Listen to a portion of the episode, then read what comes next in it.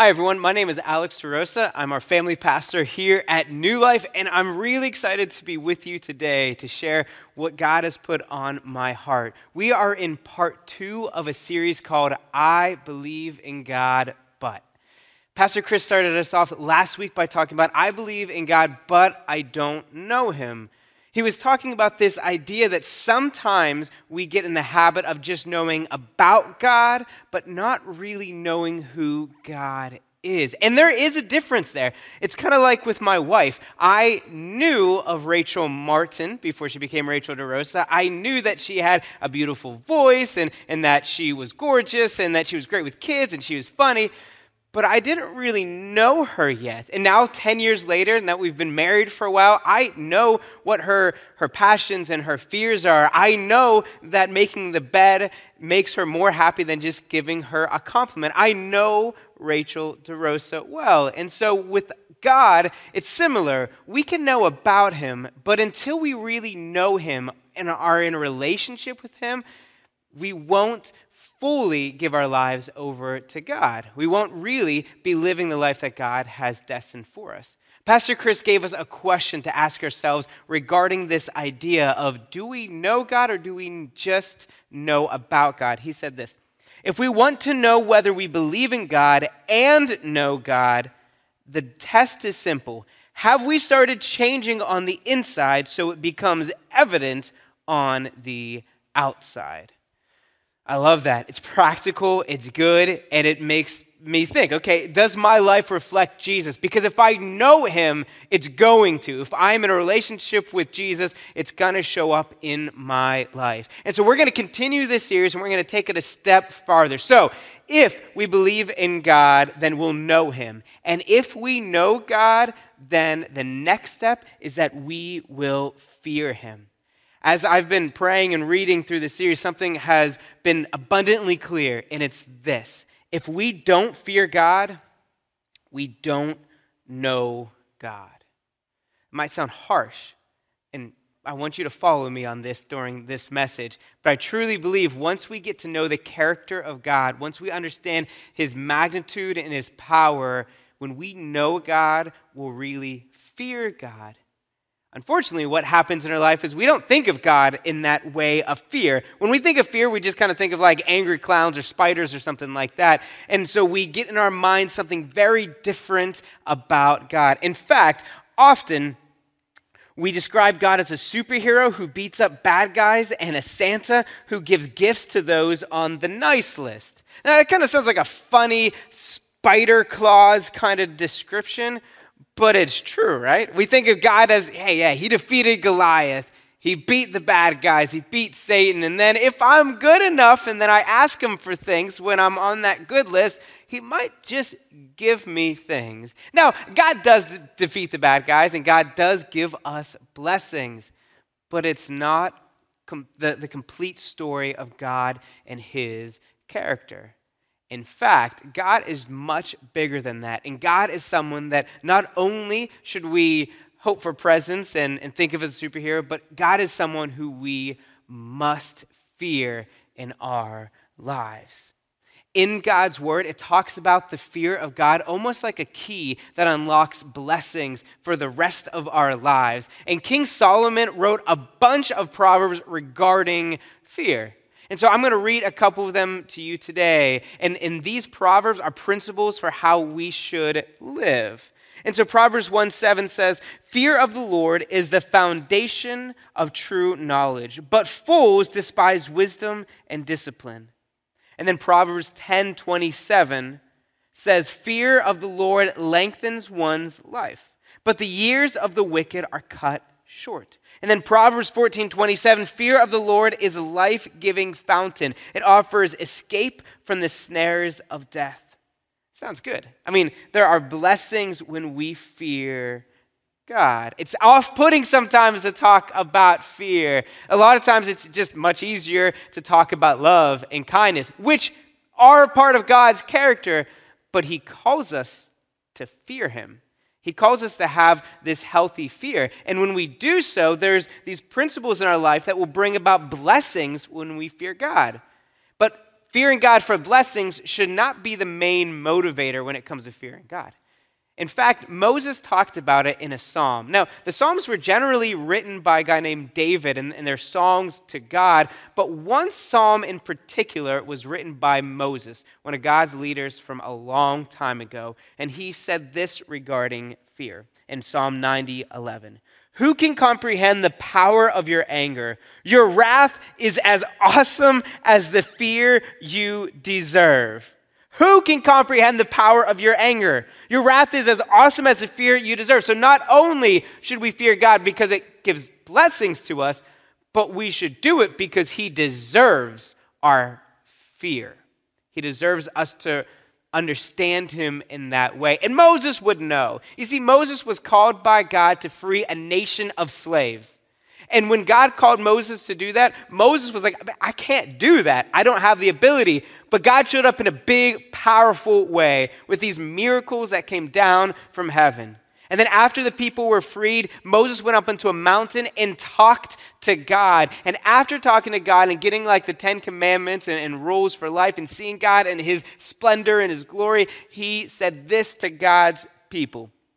And now, Israel, what does the Lord your God require of you?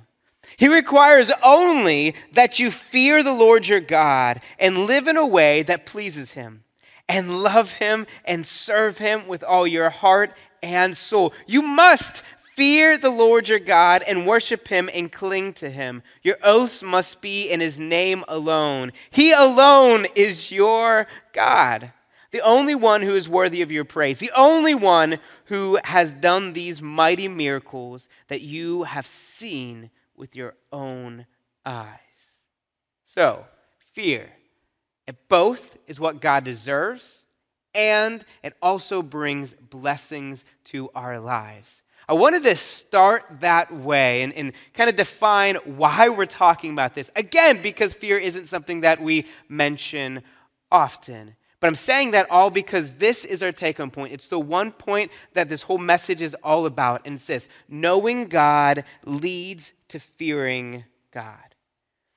And if this message series is all about how do we not only believe in God, but how do we have a personal relationship with God that defines our lives and shapes us into who God has created us to be, I believe, and God's word says this, that we must fear God. Now, for a long time, I thought, like, okay, you fear God in the Old Testament, which is before Jesus came. But now that Jesus has come, do we really need to do this? But the answer is yes. In the book of Hebrews, which is a letter that was written to God's people after Jesus came back from the dead, ascended into heaven, said this regarding fear Since we are receiving a kingdom that is unshakable, let us be thankful and please God by worshiping Him with holy fear and awe. For our God is a def- devouring fire. So, to truly understand God and the love that He has for us, we must fear Him. And I know that sounds weird. It sounds weird to me too, because again, when I think of fear, I think of like that moment before I would attempt the first kiss with a girl. And I remember it distinctly because I was denied two times. One time someone gave me the cheek, one time someone just was like, no, no, no, no, no, no, uh, we're not at that point in our relationship. And both times it was like, it destroyed my heart. And so I had this fear that from then on, every time I'd go kiss for the first time, to a point where I just started to ask, is it okay? If I kiss you, which is weird, but again, that fear. Or I think of the fear of like bees, bees, hornets, yellow jackets, wasps, any, all of them. I don't really know the difference between them, but I'm scared of all of them. The other day, I was at a park watching Ezra and Joel. My mom was there, my wife was there, and this bee just wouldn't leave me alone. It was following me everywhere. I was freaking out. So eventually, I just dropped the coffee that I was holding and I just ran and I, I, got away from that bee, and I probably look like a loon, but I don't really like bees. So again, when I think of fear, that's what comes into my mind. So, okay, I, I get the idea that we should fear God, that we must really fear God, but what does that mean? And so I've been researching, I've been reading, and specifically this book called The Unsaved Christian by a guy named Dean Inserra. And it's really good. I mean, that title alone, The Unsaved Christian, is about this whole philosophy that some people know about God, but they don't really know God. And so he talks about fear in this book. He says this, and it's helped me to understand what we're talking about. A belief in God's holiness should lead to a realization that God should be feared. That God must, that he ought to be feared if we understand his holiness. But holiness is another word that doesn't always make a lot of sense because we don't use it very often. I mean, we refer to the Holy Spirit as the Holy Spirit, God's Spirit as holy. And some of our worship songs sing holy because in God's word, angels would sing holy to God. But what does it mean? So again, I'm on this trail. I'm trying to find out what fear means. How do we fear God? Now we, we understand his holiness, then we can fear him. But what is holiness? Well, I looked up in the dictionary because I wanted to know and I wanted to share it with you today. And the uh, Merriam Webster dictionary says, holy is this exalted or worthy of complete devotion as one perfect and goodness and righteousness. It makes sense. You see, our God is set apart. He's perfect. He's the only, he's unique in that way. He's the only one that is perfect. He doesn't have any limitations that come from the flaws that us mere mortals have.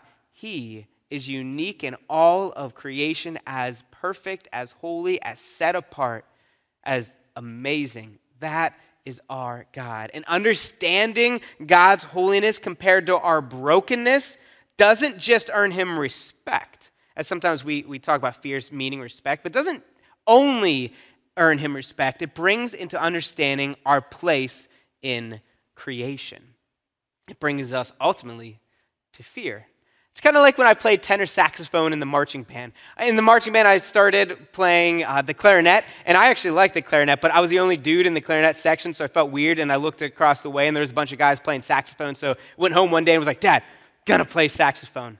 Problem is, we didn't own a saxophone, so we borrowed a saxophone from the, the, the, school, and they had a tenor saxophone, which was much bigger than an alto, and I was awful at it. And I remember being the third chair, which means I was uh, the, in the third best section out of three people. So we had a first chair, one person, second chair, one person, me, the third chair. And there was days where I thought, man, I'm pretty cool. Like, I, I've been practicing. I'm taking lessons from Mr. Armstrong. I think I'm, I'm getting better at tenor saxophone. I should be first chair, not Anastasia. She should be third chair instead of me. And then I'd hear Anastasia play, who was our first chair, and she was amazing.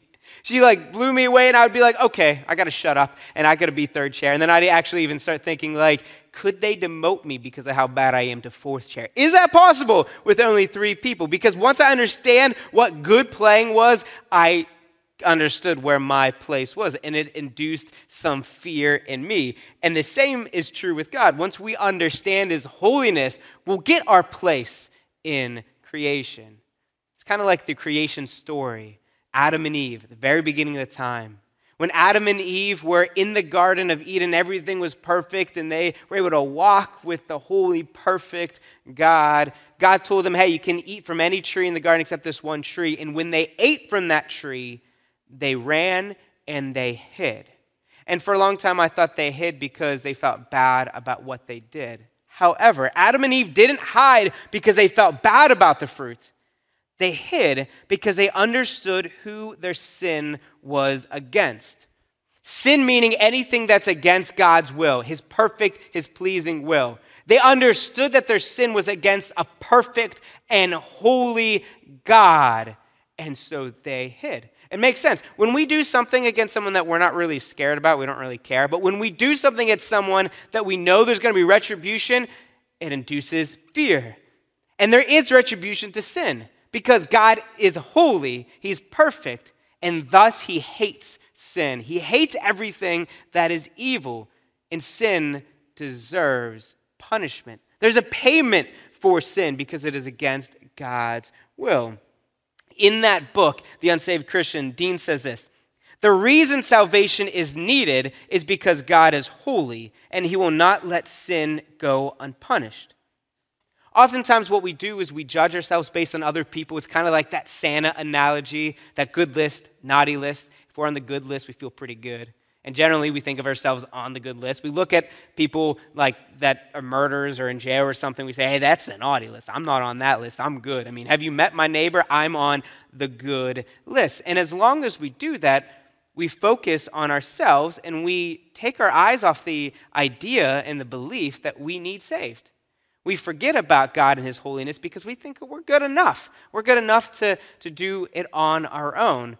But then when we start to understand that the measure of good isn't our neighbor, the measure of good is God and he is perfect, it makes sense that there's a punishment for sin. It makes sense that we need saving, that we need Jesus and the sacrifice that he has for us. It makes sense why we are called to fear God. Dean says this, and it's the last quote I'm going to use from his book today, but it is, it is a good book if you want to pick it up again. Unsaved Christian is what it's called. He says, when other people are the standard of goodness, you can always find people a little worse than yourself. But when God is the standard and I compare myself to Him, the only response, the only response can be, God, have mercy on me, a sinner. And he gets that from Luke 18 13. You see, God is the perfect and holy one. And we, we all fall short of His glorious and perfect standard. No amount of doing good works is going to make us right with God. It's only through the sacrifice, the blood of Jesus as payment for our sins that makes us right with God. It's not like God knew, okay, eventually they're going to go to church enough that I should send my son. Eventually they're going to stop cussing at their, their parents and their enemies, so I'm definitely going to, going to let them okay. It's, it's not like there's a checklist that, that God said, you got to do these things and then I will sacrifice. He did it already because he is holy, because he is good, and because he loves us. That is our God, not because we deserved it, but because of who he is. And when we understand that we're not deserving of God's love, his sacrifice ought to bring us to our knees. Because while we were still in opposition of God, while we were still his enemies, perfect died for imperfect, holy died for unholy. Us, people, before we were born, before we did anything to deserve it, God died for us. And so, only through understanding this holy God and how perfect He is and how He doesn't need us, but He chooses to love us, we'll finally understand through the holiness the love that God has for us. And knowing God loves us without understanding how holy He is doesn't tell us the full story of His love. Knowing God loves us without understanding how holy He is, it just doesn't tell us the full story. But when we get his holiness, not only will we understand his love, and when we get how much he hates sin and still loves us, it doesn't only lead us to love, but it also leads us to fear. And it leads us to this point where our lives have this overflowing worship because we, if we believe in Jesus as Lord and Savior, we are redeemed, we are saved, we are made new. And it also must lead us to this point where we live lives that reflect God. Because the fear of the Lord leads us to repentance. When we get how holy He is and the lengths that He went to defeat sin because He hates it, our lives will be drawn into His holiness and we will live holy like He is holy. We'll desire to live holy like He is holy. We won't fear God in this negative way. We'll fear God in this way of awe and this amazing, I got to live the way that you're living because that's who you are. That's who your character is. Will also lead to this, this way of not fearing the world. Oftentimes we can fear the world. It's easy to fear the world. We don't want to be left out. We want to be liked. We want to be accepted. There's people in front of us. We want them to, to enjoy who we are. And so instead of fearing God, we fear the world oftentimes. However, we won't be able to fear the world when we fear God. We won't be. Because we'll understand how much bigger and grander and how majestic and amazing He is. The world doesn't, it pales in comparison to who God is. There's this cool story from the book of Second Chronicles, and, and I'd never really paid much attention to Second Chronicles, but I, have read it before. I read it in high school, actually, and then I've read it again recently, and there's these amazing stories of God coming to human aid to imperfect people's aid, really, his kings. And so this it's this book about the kings of Israel, the kings of Judah. And this one story I want to talk about right now is about a king of Judah. His name is King Jehoshaphat, which is a a strange and weird name, and don't name your kid Jehoshaphat. It's just like putting a target on his back. But King Jehoshaphat was scared in Second Chronicles chapter 20. He's scared because three armies, three of them, decided to come against God's people. And so he went to a prophet, and this prophet said, Hey, don't worry about it. Like, give it to God. And this is King Jehoshaphat, and this is some of the response that he had. Then King Jehoshaphat bowed low with his face to the ground, and all the people of Judah and Jerusalem did the same, worshiping the Lord.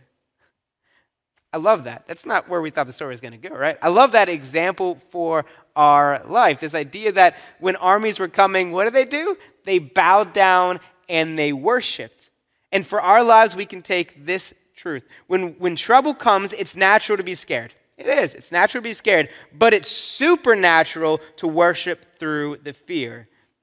I'm not saying that three armies shouldn't rise up some kind of feeling in us, but it's a supernatural thing to say, I'm going to start worshiping before the battle is won because I know who my God is. And I know that even death can't separate me from him. That the world can't do anything if my soul belongs to God. So this is what happened after the people bowed down, they worshiped God. Second Chronicles 20, 20 through 23. Early the next morning, the army of Judah went out into the wilderness of Tekoa. On the way, Jehoshaphat stopped and said, Listen to me, all you people of Judah and Jerusalem. Believe in the Lord your God, and you will be able to stand firm. Believe in his prophets, and you will succeed. After consulting the people, the king appointed singers to walk ahead of the army, singing to the Lord and praising him for his holy splendor. This is what they sang Give thanks to the Lord, his faithful love endures forever.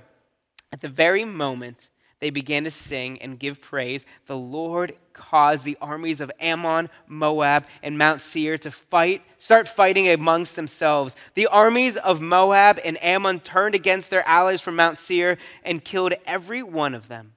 After they destroyed the army of Seir, they began attacking each other. Okay, so let's rewind a second. So before this happened, what did they do? King Jehoshaphat put singers in front of the army? I mean, that's a bold move. That seems like a bad military strategy to put your singers in front and say, all right, why don't you lead us? Why don't you just lead us in some song as we're going to go to this battle? But they did it because they were worshiping a God that already has the victory. Or they're worshiping a God that they knew is bigger than these three armies. And so what happened? God sent confusion amongst them, and the enemies attacked each other. And peace came in the land. And also, this is what's said in 2 Corinthians, 2 Chronicles 20, 29 through 30. When all the surrounding kings heard that the Lord himself had fought against the enemies of Israel, the fear of God came over them. So Jehoshaphat's kingdom was at peace, for his God had given him rest on every side. I love that. God won, and there was peace. Well, seven generations later, there would be another king. His name was King Hezekiah. Slightly better name. I kind of like the name Hezekiah. So Hezekiah became king, and now the king of Assyria was going to come and fight him. So, again, just like the previous king, he went to a prophet, this time prophet Isaiah, and had some worries about what was going to happen. And this is what is said in Second Chronicles 32 Be strong and courageous. This is the king encouraging his people. Be strong and courageous. Don't be afraid or discouraged because of the king of Assyria or his mighty army, for there is a power far greater on our side. He may have a great army, but they are merely men. We have the Lord our God to help us and to fight our battles for us. You see, Hezekiah's words greatly encouraged the people. Ah, that's so cool. Hezekiah got in front of the people and he said, Hey, don't worry about anything. We have God on our side. And then Hezekiah and the prophet Isaiah got down and they worshiped God and they pleaded with him for help.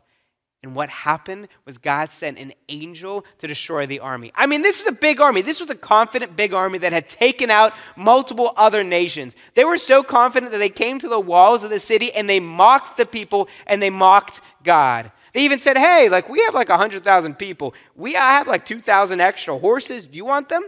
We'll give them to you if you have enough people to ride on them.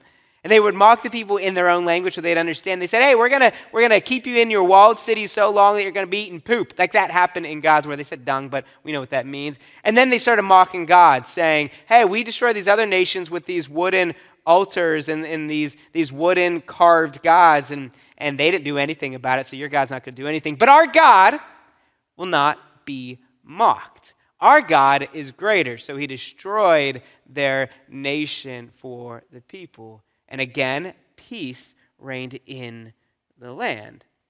And God was victorious. So let us remember this God doesn't need us to be victorious, He's victorious. He's a victorious God on His own. You see, in our lives, God won a giant victory for us as well against sin and against death.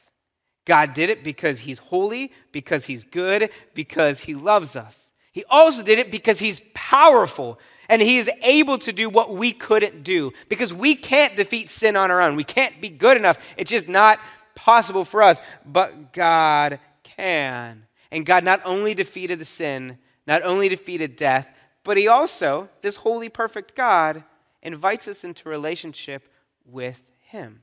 And God's holiness in our lives leads to fear, which leads to repentance. Again, if repentance is living this holy life, it's turning away from sin, turning towards God. And then God's power leads to fear, which leads to confidence. So the, the holiness of God leads us to living like God, living holy lives.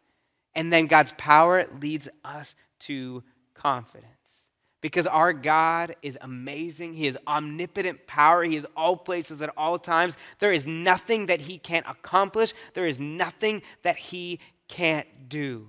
That same prophet Isaiah that was there with King Hezekiah, that was helping him and, and calling out to God, said this in Isaiah chapter 8 Do not call everything a conspiracy that these people say is a conspiracy. Do not fear what they fear. Do not be terrified. You are to regard only the Lord of armies as holy. Only he should be feared. Only he should be held in awe. Our lives must look different than the world's lives. Because the world is scared of things of this world. If we truly give ourselves over to God, if we know him, then we'll fear him so much that the world won't fear us, that we won't quake in our boots to worry about getting a paycheck, or if our girlfriend will stay with us, or even for our life if we really fear God. We will look around at the work day or the school day or whatever day comes our way, and we'll know that it's not insurmountable because we have our God with us. And I'm sharing this from a spot where I'm not sitting here saying, hey, I know all this. I've lived this out. I'm just saying, hey, look at me and I feared God. Honestly, in my life, I've struggled with this greatly for a long time and still struggle with it right now. My life has better been defined instead of fear of God by fear of everything else. That's led to worry and doubt and anxiety in my life. I can actually look at different sections of my life and understand where I was in that, in that section by what I was afraid of. Whether it was in high school, afraid of being alone and not having friends or a girlfriend, or whether it's getting out of high school and not knowing what my life was going to be like, not knowing what I was going to do with my whole entire life, or now it's as a dad worrying about my kids. What are they going to be like? Am I doing a good job? Am I making decisions that are negatively going to affect them? But when I do that, when I when I just worry about my own things and I worry about the future, I'm neglecting the truth that God is bigger than all of that. I'm neglecting the control that God should have over my life, and I'm giving the control to the fear that's in my life. I'm forgetting the idea that God is aware of everything in my life. Same thing with you. God knows everything about your life, everything that has happened, everything that is happening, everything that will happen. He's aware of it.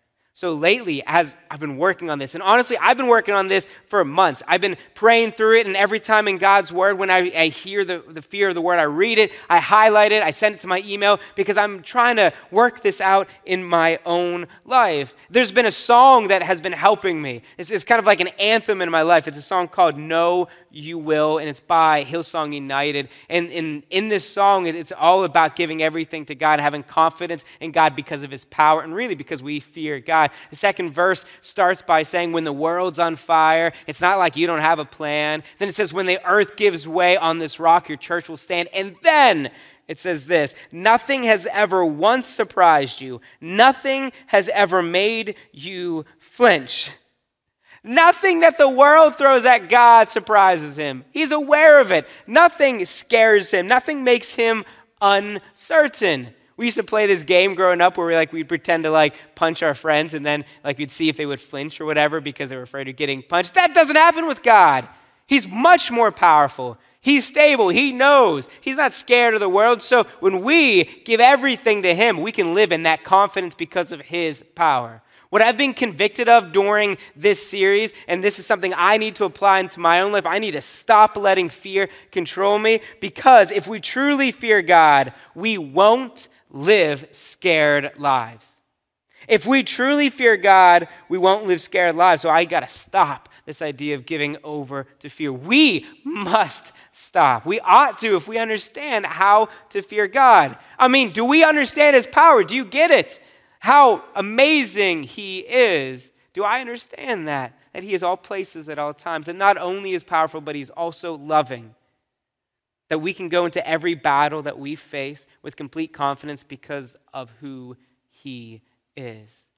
One of my favorite stories from Greek mythology, and I think some of the stories are cool, is, is the story of Achilles. Achilles is this soldier that was dipped into this magical river, the river Styx, everything but his ankle or whatever. And so he was he was dipped into that, and then he came out, and then he could go into any battle, and he was unbeatable. Like everything, you couldn't get through his skin because he was so strong. The only weakness in his whole body was his ankle, and so they would, I'm sure they probably armored it up. But he went into battle because he thought he was going to be undefeated always with supreme confidence. And then everyone else that went into the battle with him had supreme confidence because they knew Achilles was on their side. And that's cool.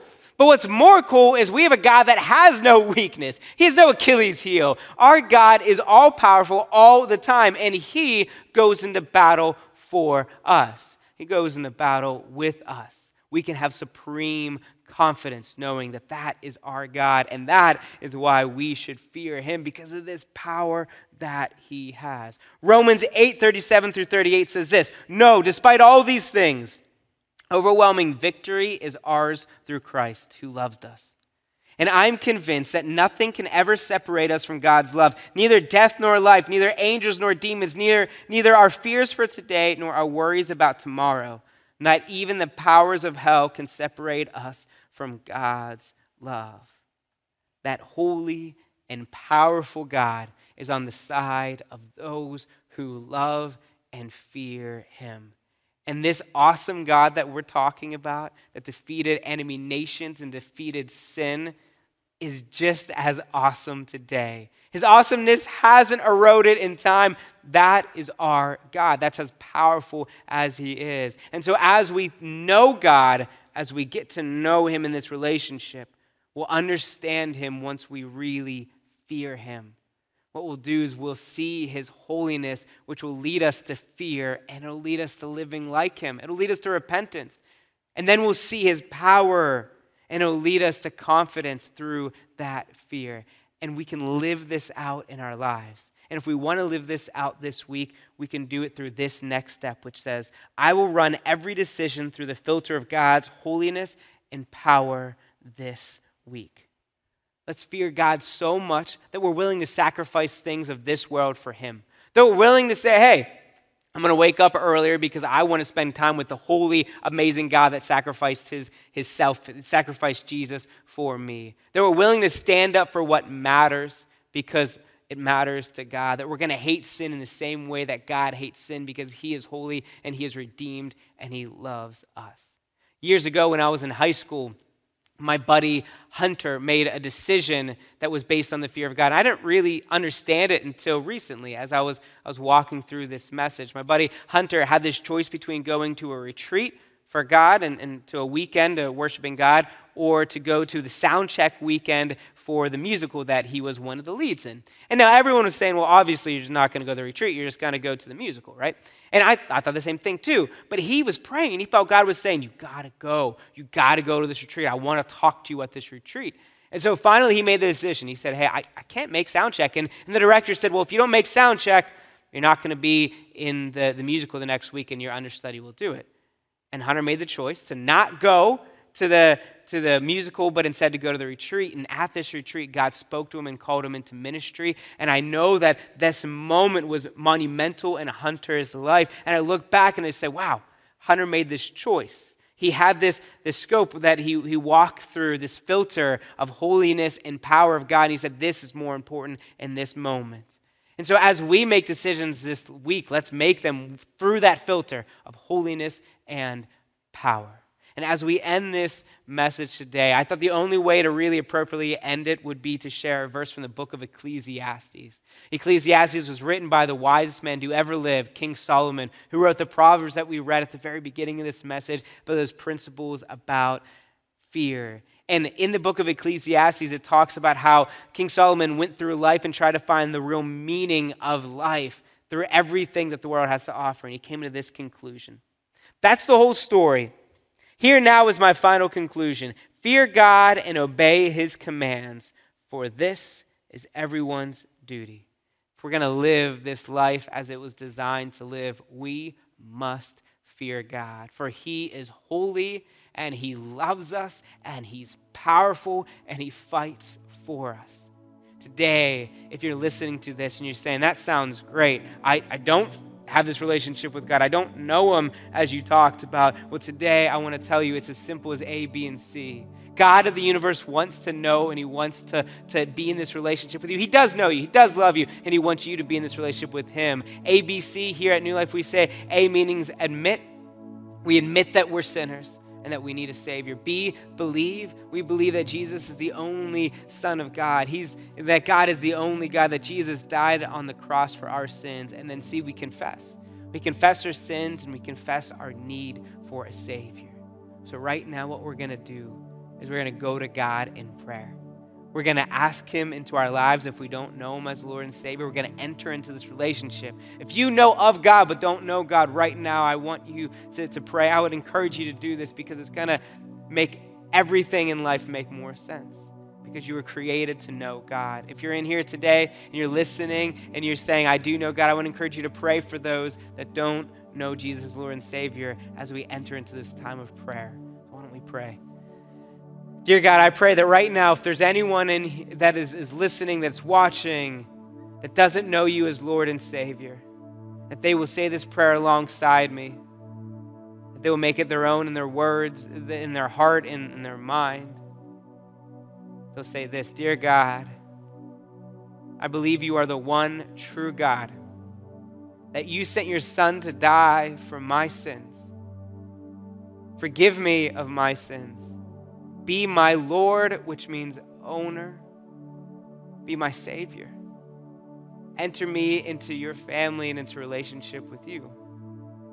Pray this in Jesus' name. Amen.